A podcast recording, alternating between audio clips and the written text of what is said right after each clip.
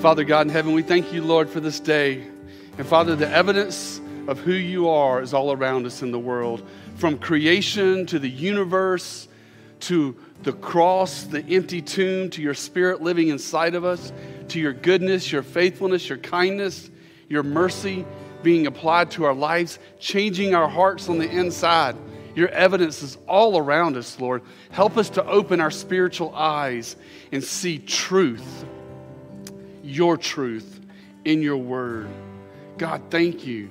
Thank you for the evidence of your grace and your truth applied to our lives.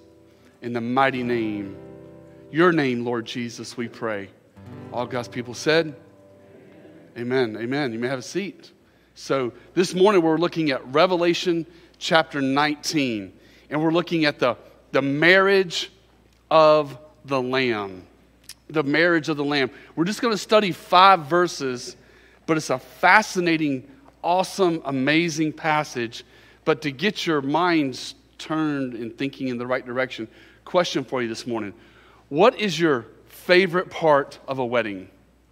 Of a wedding, maybe your wedding, maybe a wedding that you've been to. What, what was your favorite part? I'm going to tell you, my favorite part, I was standing about right here at Christian Outreach Center in nineteen ninety-seven, and I saw Irene coming down the aisle in that beautiful white dress. And my jaw dropped as I saw her beauty. And I said, wow, she's mine the rest of my life. And she came up to the altar, and Mister Johnson gave me a little pat on the back and says, she's all yours. And she gave her, and he gave her to me in marriage. That was the, the highlight of my marriage, seeing her come, coming down the aisle. But for different strokes, different folks, some of us like different parts of a wedding. Some of us like the party. How many of you guys like the party after a wedding? I do. Have, how, many, how many of you guys ever done the cha-cha slide? Come on now. Y'all done the cha-cha slide. Slide to the left. Slide to the right. Crisscross and all that stuff. But there's all of us have favorite parts Uh, of a wedding that we that we like to be a part of. I love going to weddings. I love seeing the ceremony. I love seeing the vows. I love seeing the two become one. I love the party afterwards and the celebratory atmosphere of it. It's beautiful. And what we're looking at this morning is going to be the wedding of eternity. We're looking at the marriage of the Lamb. That's the focus of Revelation chapter nineteen, verses seven through ten. I'm actually going to back up one verse, and we're going to go through verse six again.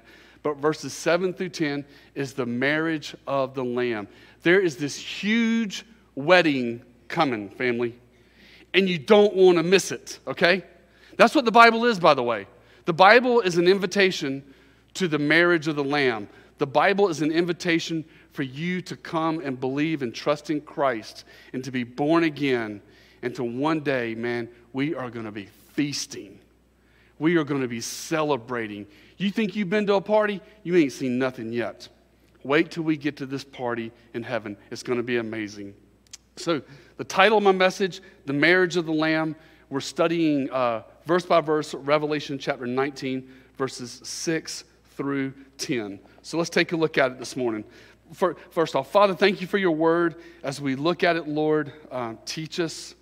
Let us see it, pull the truth out of it, meditate on it, and build our lives upon it. In Jesus' mighty name I pray, Father.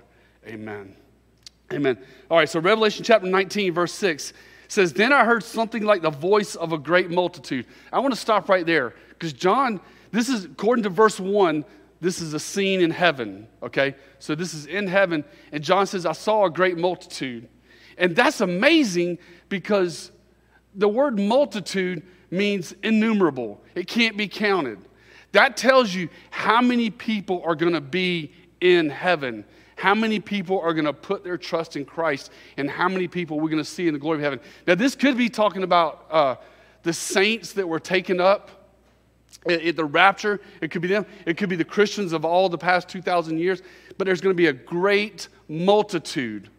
That's what John says here. There's going to be a great multitude. Heaven's not just going to be filled with just a few people. It's going to be filled with a lot of people from all tribes, every nation, all across planet Earth that have put their trust in Christ. It's going to be a great multitude. And then he says, I love this. And he says, And like the sound of many waters, and like the sound of mighty peals of thunder, saying, Hallelujah, for the Lord our God, the Almighty reigns. What I want you to notice in this verse is the worship. The worship that is taking place in heaven, how John describes it. He says it's like the sound of mighty peals of thunder. You know, this great multitude that's worshiping in heaven, uh, what I want you to see is, is notice that the worship that's taking place in heaven. This is, it's never half-hearted. It's never uh, toned down. It's not quiet. It's full-spirited. It's full-throated. And he describes it as being thunderous. That tells you how big this is going to be and how exciting this is going to be in heaven. That the worship, you think you've heard some worship music in the past from your favorite worship artist? Wait till you get to heaven. It's going to be the most amazing choir and the most amazing sound that you've ever heard as they sing. What a magnificent statement at the end of verse six. Hallelujah. We talked about this last week. If you weren't with us last week, that word hallelujah is a compound word. Hallel means to praise. Hallelujah is, the, is a short name of the name of Jehovah or Yahweh. Hallelujah, praise the Lord. Hallelujah. So they're singing hallelujah for the Lord our God, the Almighty reigns. There in heaven, they're going to see the perfection of God in all his sovereignty. It's going to be glorious. It's going to be beautiful. The Lord Jesus Christ is going to be magnified beyond all things. He's going to be the center of attention as they, hallelujah, for the Lord our God, the Almighty reigns. But then you and I are going to play a part there in heaven as we celebrate in the marriage of the Lamb. Let's take a look at verse seven. Let's take a look at verse seven. It says, let us rejoice and be glad and give the glory to him, for the marriage of the Lamb has come. So here in verse seven, he talks about the marriage of the Lamb. Pastor David, can you explain to me, what's he talking about, the marriage of the Lamb? Maybe you, you're hearing this for the first time. In Jesus' day, marriage was the greatest social event in their culture. It had two stages, just like ours today. It had the betrothal, or what we would call engagement, and a ceremony. The betrothal began with a contract agreement between the bride, the bridegroom, and her parents. The bride would go and prepare herself for the wedding, and the bridegroom would go and prepare a home for his bride. Betrothal was the period that Joseph and Mary were in when they were found to be with Christ, when she, when she conceived the Lord Jesus. And then... Uh, And then at the, an appointed future day, the bridegroom would return, some people say at midnight, with a torch-lit parade to get his bride and take her to his home he had prepared. Not knowing the exact time of his return, she would keep herself ready and the lamp lit in the windowsill, awaiting his return with the lamp lit, letting him know that she was ready to be taken away to her new home. Upon his return, the bridegroom would be united to his bride, and he would take her to the new home, and they would celebrate with a huge feast, and everyone was invited. Friends and family, the, bride, the Bible teaches that your relationship with Christ, your relationship with the Lord Jesus Christ, is just like a marriage. You entered into a covenant relationship with God through Jesus when you received him as your Lord and Savior. You know, we, we we call ourselves Christians. We call ourselves believers, and those things are true. But you're also equally the body of Christ. You are the bride of Christ, okay? So you, you are the bride, and, and, and you have been betrothed to the Lord in your relationship with him. Let that sink in for a minute. Let that sink in for a minute. That's an amazing relationship that's centered on what Jesus did for you at the cross. He has purchased you. You've entered into this relationship. And the universal body of Christ is the bride, and he is the bridegroom. Listen to what Paul says in Second Corinthians chapter eleven. He told the church at Corinth, he said, for I am jealous for you with a godly jealousy, for I betrothed you to one husband, so that to Christ I might present you as a pure virgin. That's interesting to think about. You know, when you think about theology and you think about Scripture and you think about our relationship with the Lord, that we are the, we are the bride. He is the bridegroom. We are here on earth with our lamps, the Holy Spirit dwelling inside of us. We are preparing for the bridegroom to leave a place called heaven, return to planet earth, and take his bride home to be with him, just like you would see in a first century wedding. You are more than just a Christian. You are the body of Christ. You are the bride, and Jesus is the bridegroom. Jesus left planet earth to prepare a home for us, and one day he will return, likely, spiritually speaking, at the midnight hour, and Jesus will take his bride home. We call this the doctrine of the rapture, the rapture of the church, when Christ returns to this earth and snatches the church away to be with him. This doctrine can be found in First Thessalonians chapter four, verses fifteen through eighteen, which I'll read it to you. This is, this is the bridegroom returning to earth to take his bride home, just like you would see in the first century wedding ceremony. First Thessalonians chapter four, verse fifteen through eighteen says, For this I say, for this we say to you by the word of the Lord, that we who are alive and remain until the coming of the Lord will not precede those who have fallen asleep. For the Lord himself, talking about Jesus, will descend from heaven with a shout, with the voice of the archangel and the trumpet of God, and the dead in Christ will rise first. Then we who are alive and remain will be caught up together with them in the clouds to meet the Lord in the air, and so shall we always be with the Lord. Therefore comfort one another with these words. This marriage ceremony of Jesus being the bridegroom and you being the bride will be consummated. It will come together. It will be complete at the rapture of the church when he comes to earth to take his bride home. The marriage will be complete. This, this, this marriage celebration that's going to take place in heaven is going to be like nothing you've ever seen before. It is going to be the party of all eternity. It's going to be a feast. It's going to be amazing. And Christ invites everyone to come to him, to repent, believe the gospel, put their trust in him, and they will become the bride. God will take them, move them out of darkness, and move them into his glorious, beautiful kingdom we call the bride, or the body of Christ. So that brings up a big question when we think about the bridegroom and the bride and the the um, the bridegroom going off to prepare a home. What does the bride do in the meantime?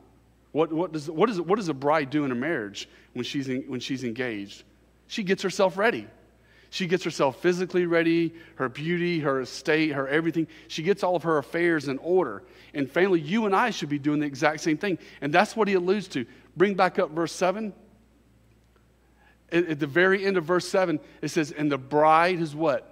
The bride has made herself ready. And it continues into verse eight and how we make ourselves ready. Verse eight says, and it was given to her to clothe herself in fine linens, bright and clean. For the fine linens are the righteous acts of the saints. I love John's imagery here in this text, because he, he describes this of what you would think on a wedding day when you, when you see the bride in the wedding gown. Fine linen, bright and clean.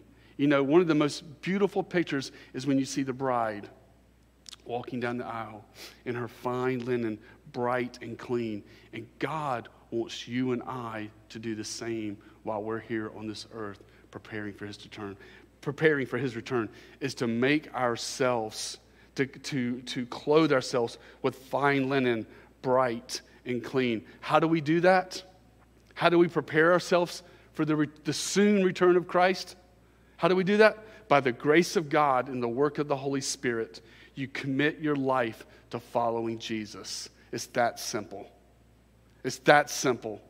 It's not rocket science. You know that Christ is going to come one day in the future. No man knows the day. No man knows the hour. And you make a decision today in your heart and mind, Lord Jesus, I'm going to serve you. And in serving Christ, you say, Lord, I'm going to follow your word. I'm going to let it light my path. I'm going to let your Holy Spirit lead me. That's what it means to prepare. We commit our lives to honoring Christ, to serving Christ, and we do that by walking in the Spirit. By walking in the Spirit, crucifying our flesh and saying, Holy Spirit, I give you rule and reign of my life today. Help me to live by the power of the Holy Spirit. Help, Lord, through your Holy Spirit, bring the evidence in my life. What does the evidence look like? That we call them the fruit of the Spirit. They can found, be found in um, Galatians chapter five. But in Galatians chapter five, first we're given, if Galatians chapter five, verses fifteen, verses sixteen through twenty-four, first we're given the, the lust, the works of the flesh, and then we're given the fruit of the Spirit. Let's look at how to not prepare. This is how you, this is how you are, this is how you, you're not prepared for the return of Christ. Galatians chapter five, verse sixteen says, but I say, walk by the Spirit, and you will not carry out the desires of the flesh. For the flesh sets its desires against the Spirit, and the Spirit against the flesh. For these are in opposition to one another, so that you may not do the things that you please. But if you are led by the Spirit, you are not under the law. Here it is. Here's, here's how to not be prepared for the return of Christ. Here's what it means to follow the flesh and not follow the Spirit. Actually, in verse nineteen, it says, now the deeds of the flesh are evident, which are immorality, impurity, sensuality, idolatry, sorcery, enmities, strife, jealousy, outbursts of anger, disputes, dissensions, factions, envying, drunkenness, carousing, and things like these, for which I forewarned you, just as I have forewarned you, that those who practice such things will not inherit the kingdom of God. Okay, family, verses nineteen through twenty-one, this is a, a description of life before Christ. This is a description of life before Christ.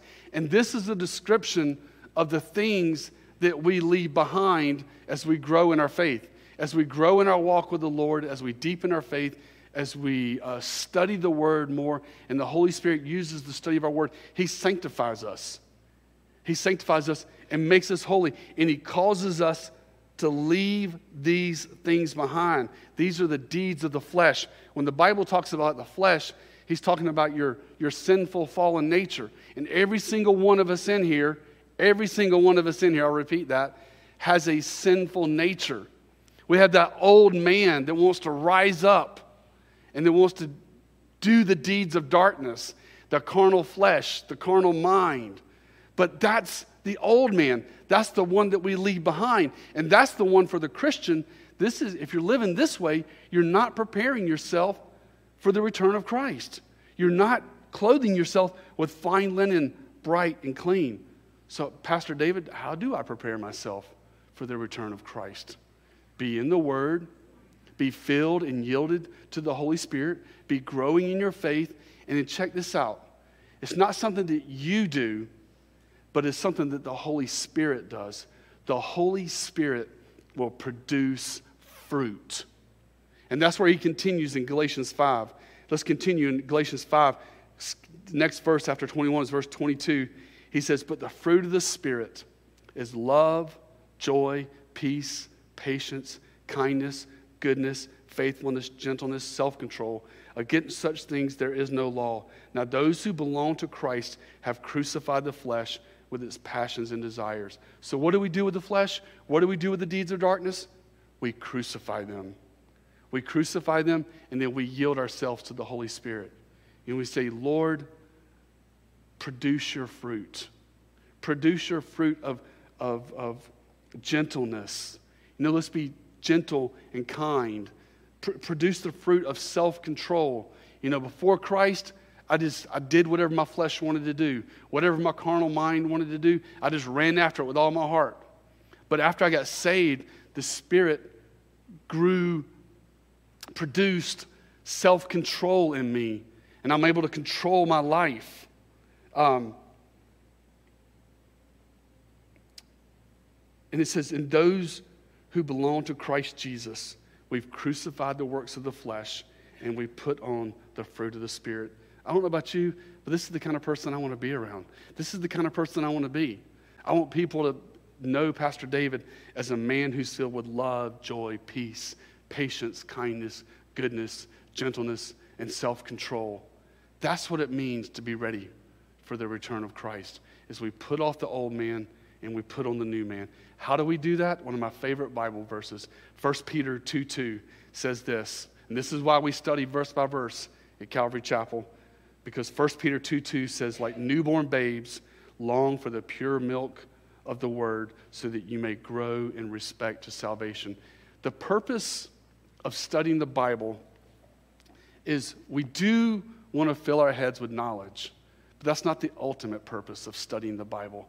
The ultimate theological, spiritual dynamic that takes place when you study the Bible is you read the pages of Scripture and you meditate on it.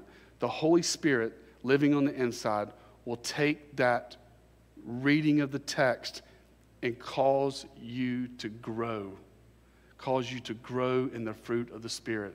You know, faith comes by hearing, and hearing by the word of Christ. And as we grow, as you grow in the word, the fruit will increase. Uh, less word, less fruit. More word, more fruit. More yielding to the Lord. Because this, this, this Spirit, the Holy Spirit inspired the Scriptures. Second Timothy three sixteen says, all Scripture is God-breathed. It's theonostos. It's, it's literally breathed out from God. When you read the Bible, it's the Holy Spirit speaking to us and instructing us. And this is how you prepare for the return of Christ, is to be yielded to Him and serving Him with all your heart. The second way, the first way is to be yielded to the Spirit. The second way we make ourselves ready is simple this, simply this, help other people get ready. Help other people get ready for Christ. You know, we the Bible says that we are ambassadors for Christ here on earth. Our job is, in our Christianity, is first you serve Christ, I serve Christ from our hearts, being filled with the Spirit, but also we help others. We help others. We call that evangelism. Evangelism. Second Corinthians chapter five, verses eighteen through twenty says, now these things are from God, who reconciled us to Himself through Christ and gave us the ministry of reconciliation, namely that God was in Christ reconciling the world to Himself, not counting their trespasses against them, but He has committed to us the word of reconciliation. Therefore, we are ambassadors for Christ, as though God were making His appeal through us. We beg you on behalf of Christ, be reconciled to God. Key phrase in that verse that's up on the screen is reconciliation. He says He's given us the ministry of reconciliation. In other words, God has said, here you go, body of Christ. Here is the ministry of reconciliation. Now go out and share the gospel. Go out and share with people the truth that they are invited to the marriage of the Lamb, that they must be born again, that they must repent, that they must put their trust in Him. He's given us this ministry of reconciliation. You see, man, before he comes to Christ, is separated from God. He's an enemy of God through his wicked works in his mind and his heart. But through the gospel, reconciliation can be can take place. The sinner can come to Christ and be completely forgiven at the cross so that there's peace with God. That's the ministry of reconciliation. And, th- and then he says in verse nineteen, we're given the word of reconciliation. This Bible is the word of reconciliation. It explains to us how you can be right with God. It explains to you how to obtain righteousness. It gives us peace of mind and security, knowing that our hearts are right with Him for all eternity. And then he says in verse twenty, he says, he says, as though God were making an appeal through us. It is our job. God doesn't have a bullhorn up in the clouds announcing to the world the gospel. He has given that ministry to us, and it is our job to witness. It is our job to invite the world, and it is our job to be able to articulate the gospel. Can you articulate the gospel? If someone comes to you and says, how can I be saved? What would you say to them? What would you say to them? Basically, in a nutshell, they, they need to understand that they need to repent, turn from their sin, acknowledge that they're a sinner, turn from that sin and put their trust in Christ. It's simple. Uh, you're a sinner. Christ died on the cross for you. And if you will repent and believe the gospel, he will save you. And he will give you a new life. It's repentance and faith. Salvation is like a coin. Repentance on one side, faith on the other. Repentance means you turn away from sin. Faith means you put your trust in Christ and you commit your life to following him because of the change that takes place.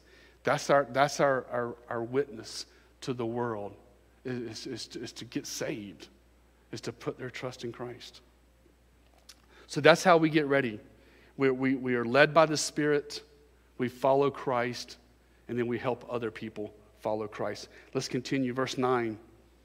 He says, uh, then he said to me, write, blessed are those who are invited, here it is, who are invited to the marriage supper of the Lamb. And he said to me, these are true words of God. The marriage of Christ, the, the marriage supper, this marriage of Christ, it will culminate in heaven with the marriage supper of the Lamb. It will be an all-out celebration.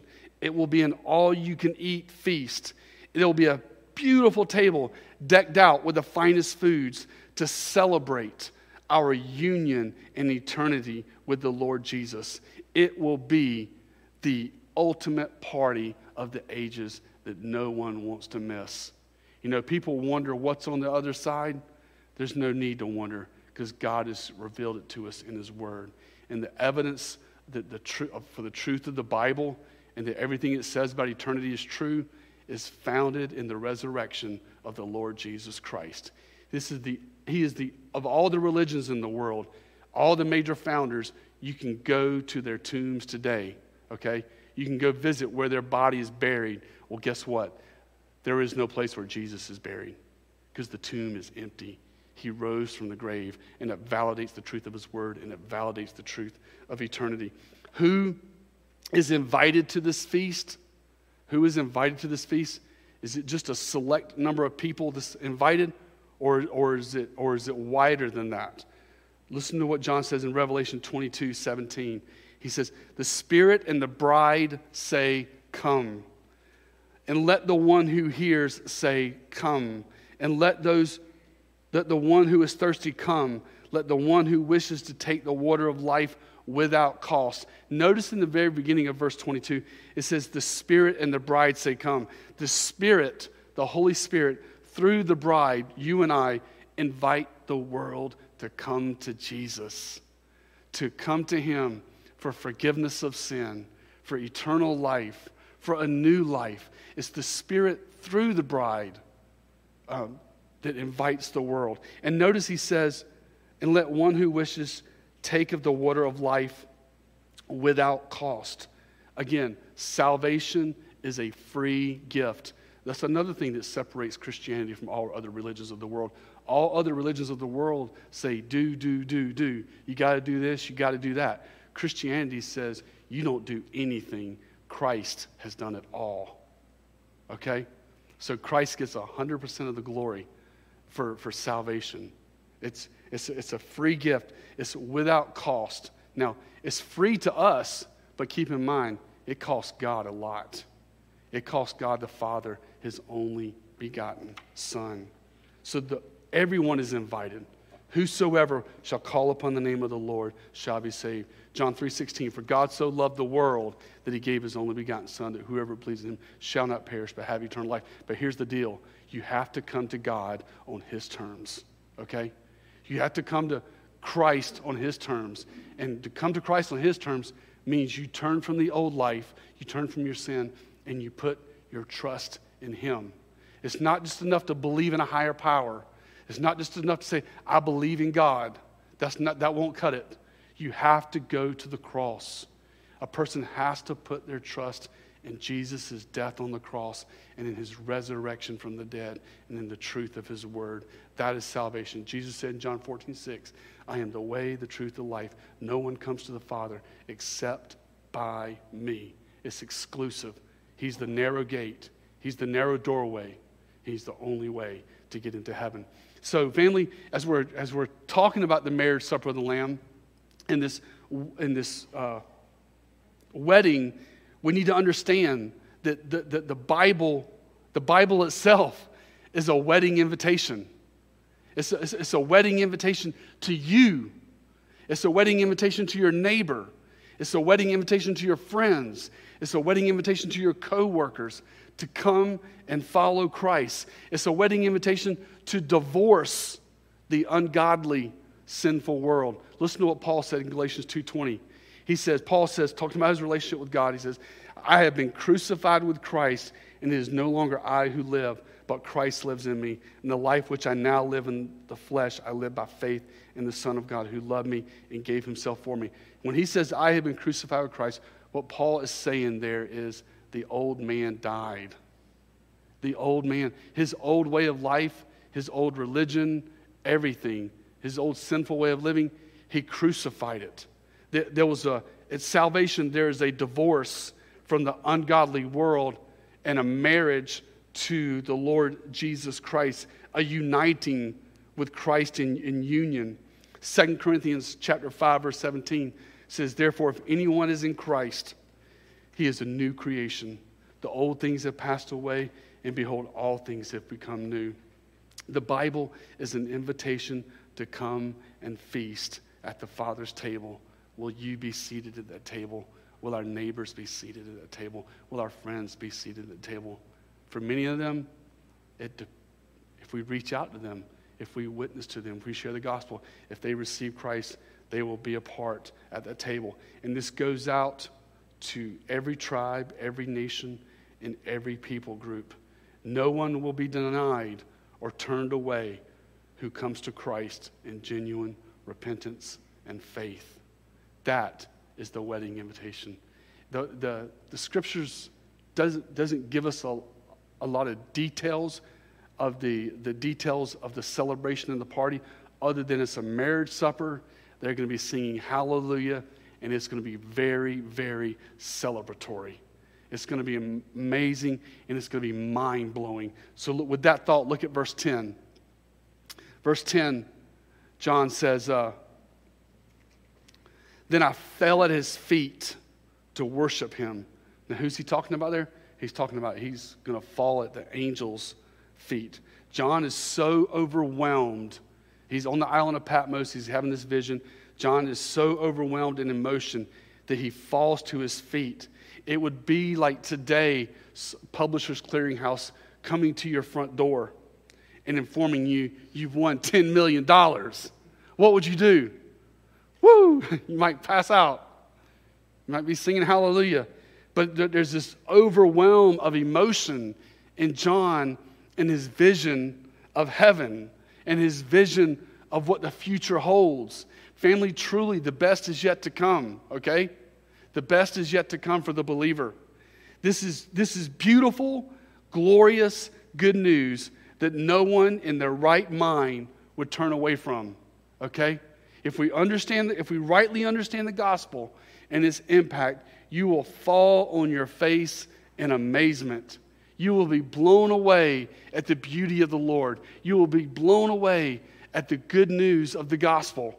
No more guilt, no more shame, complete forgiveness, complete reconciliation, complete peace of mind. You know, I'm, I'm, I, I just went over the hump, and I'm probably in the last half of my life, so I'm starting to have eternal thoughts, you know, you know. But my mind, when it comes to thinking about eternity and passing away, I have no fear. I have no fear and I have no worry. Why? Because my faith is in the Lord Jesus Christ, and I know where I will spend my eternity. That's the most important thing that every single person on this planet should consider, is what happens after death. Because when you leave this life, how long are you going to be gone for? Forever. Man, there's nothing more important than, you, than your eternal life. There's nothing more important than salvation. And we need to come to grips with that and put our hope and put our faith in Christ and let eternity be set and secure so that we can have peace of mind in this life. I have peace of mind, and I hope you do as well. So it's joy, it's joy unspeakable That's the thing I want you to see here in verse ten. He says, then I fell at his feet to worship him. John is just blown away in joy and excitement over what he is seeing, okay? He's not religious, but he's filled with joy. Listen to Psalm, Psalm thirty, verse eleven. He says, the psalmist says, you have turned from me my mourning into dancing. You have loosed my sackcloth and girded me with gladness. Our relationship with Christ, our joy as we look forward to eternity, as we look forward to seeing the Lord Jesus Christ face to face, it should bring an air of excitement, of, of dancing. He's, he's, he's taken our mourning, he's taken the old life, he's forgiven us, and he's given us a spirit of dancing and gladness. At least in your hearts, there should be this spirit of dancing and gladness. Yes! Praise the Lord! I'm saved. I'm going to spend eternity in heaven. I'm right with God. It's okay to have a little bit of emotion. It's okay to be excited because it's going to be amazing when we get there. Psalm sixteen, verse eleven says, you will make known to me the path of life. Your presence, here it is again. I'm talking about joy. I'm talking about what John's experiencing in verse ten. In your presence is what? Fullness of joy. Your right hand, there are pleasures forever. Family, this should describe our Christian walk, okay? This should describe the Christian walk. Despite the world, despite the circumstances you're in, this should, this should be the essence of our Christianity, of Psalms thirty, verse eleven, and Psalm sixteen, verse eleven, Psalm thirty, verse eleven, sixteen, eleven, I got it right, is it should be a spirit of dancing. It should be a spirit of gladness. There should be fullness of joy. There should be pleasures forevermore. You know, our eyes have been opened. We're no longer walking in darkness. There should, it should bring joy and great peace of mind being in a right relationship with God. And sixteen eleven says, you will make known to me the path of life. Not only do we get to experience God's joy and his grace and this love and this awesome excitement, but we get to follow him down the path of life. He will lead us by his word as we follow him. Verse ten, I've actually, I broke this up into three parts of verse ten. This, the second part of verse ten says, but he said to me, do not do that, for I am a fellow servant of yours and your brethren. This is an angel um, speaking to him. He says, don't, don't bow to me. He says, uh, I'm a fellow servant of yours and your brethren who hold the testimony of Jesus and worship God. Here we have, in verse ten, we have an angel teaching us. What is this angel teaching us in verse ten? Because this is an angel speaking to John. He's telling us this, family, that true servants of Christ hold to the testimony of Jesus. True servants of Christ hold to the testimony of Scripture. We refuse to bend. We can't be bought because the Lord Jesus Christ has won our hearts, okay? And we we don't bow. We we completely hold to it. That means that we hold on to it with both hands, with all of our hearts, and we let nothing sway us in serving the Lord. And then this final phrase um, in verse ten, I want to bring to your attention. At the very end of verse ten, our last verse this morning, he says, for the testimony of Jesus is the spirit of prophecy. This phrase right here, every Bible study teacher should memorize. For the testimony of Jesus is the spirit of prophecy. What is he saying in this phrase? What he's saying is this, that the foundation, the background, and the purpose, or the spirit, of every verse in the Bible is to point you to Jesus. So when we're studying the book of Genesis, there's a story there, there's lessons there, there's application there. We're talking about Abraham, Isaac, and Jacob, you know, but ultimately every verse in Genesis points you, should point you to Christ. As you, as you lead a Bible study, as you teach a Bible study, as you study the Bible for yourself and you study a passage of Scripture, you need to ask yourselves, how does this passage point me to Christ? How does this, how does this passage point me to the Lord Jesus? Because that's what he's saying. For the testimony of Jesus is the spirit of prophecy. When you read um, Psalms twenty-three, we all know Psalms twenty-three. The Lord is my shepherd, I shall not want. He makes me lie down in green pastures. Read, I, I love reading that passage and replacing Lord with Jesus, or adding Jesus to Lord. The Lord Jesus is my shepherd. He makes me lie down. You know, it's, it's a beautiful passage because the Hebrews chapter thirteen, verse eight says, Jesus is the same yesterday, today, and forever. And the whole point of the Bible from Genesis to Revelation is to point you to the main figure in the book, which is the Lord Jesus Christ. And then ultimately, as we're looking at this morning, to point you to this future celebration, the marriage supper of the Lamb. It's going to be a glorious, beautiful celebration for all who are in Christ Jesus. I don't know if we're going to be doing the cha-cha, or I don't know if we're going to be doing the other things, but it's going to be an amazing celebration, an amazing wedding that you will get to partake in when Christ returns. Um, timeline of the marriage supper of the Lamb, we hold to a pre-tribulation view of the rapture. That means that right now we're in the church age. The next prophetic event will be the rapture of the church, where Christ returns for his bride, takes her up to heaven for a seven-year tribulation period. And during that, during the tribulation period on earth, the body of Christ will be in heaven celebrating the uh, marriage supper of the Lamb. And at the end of the seven-year tribulation, we're going to look, and we're going to look at this next Sunday, the last half of Revelation chapter nineteen, at the second coming of Christ, which immediately rolls into at the very next verse. He says, then I saw heaven open, and behold, a white horse. You've seen the artwork of Jesus on the white horse and all the people behind him, and talking about the second coming. You've probably seen those pictures of that in the past. Well, next Sunday, if you join us, we're going to dive deep into the second coming of Christ at the end of the great tribulation period. But remember, family, trust in the Lord with all your heart. Lean not on your own understanding. In all your ways acknowledge him, and he will direct your path. And remember this, no matter what's happening in this world, for the believer, the best is yet to come. This is actually the worst it's going to get. It's going to be nothing but, it's, it's going to be glorious in the future when we see our Lord and Savior face to face. Amen? Let's pray. Father God in heaven, thank you, Lord, for this study this morning of Revelation chapter nineteen of the marriage of the Lamb. Lord, help us to let this bring joy to our hearts. Let this bring excitement. Let this bring a spirit of dancing in our hearts and our minds. Let us celebrate, Lord. Let us enjoy you, God. Let us um, just rejoice in our relationship and our reunion with you. And let it bring us joy and excitement as we look forward to your return one day. And we will get to celebrate with you. We will get to feast at the marriage of the Lamb.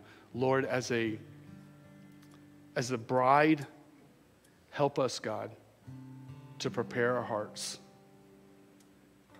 Help us to prepare our hearts by studying your word. Help us to prepare our hearts by walking in the Spirit. And Lord, help us to prepare our hearts by repenting and crucifying the deeds of the flesh. Lord, help us to grow in grace. Help us to grow in truth. Help us to grow in your word. And Lord, most importantly, help us to grow in our love for you. In Jesus' mighty name I pray. Amen. Amen.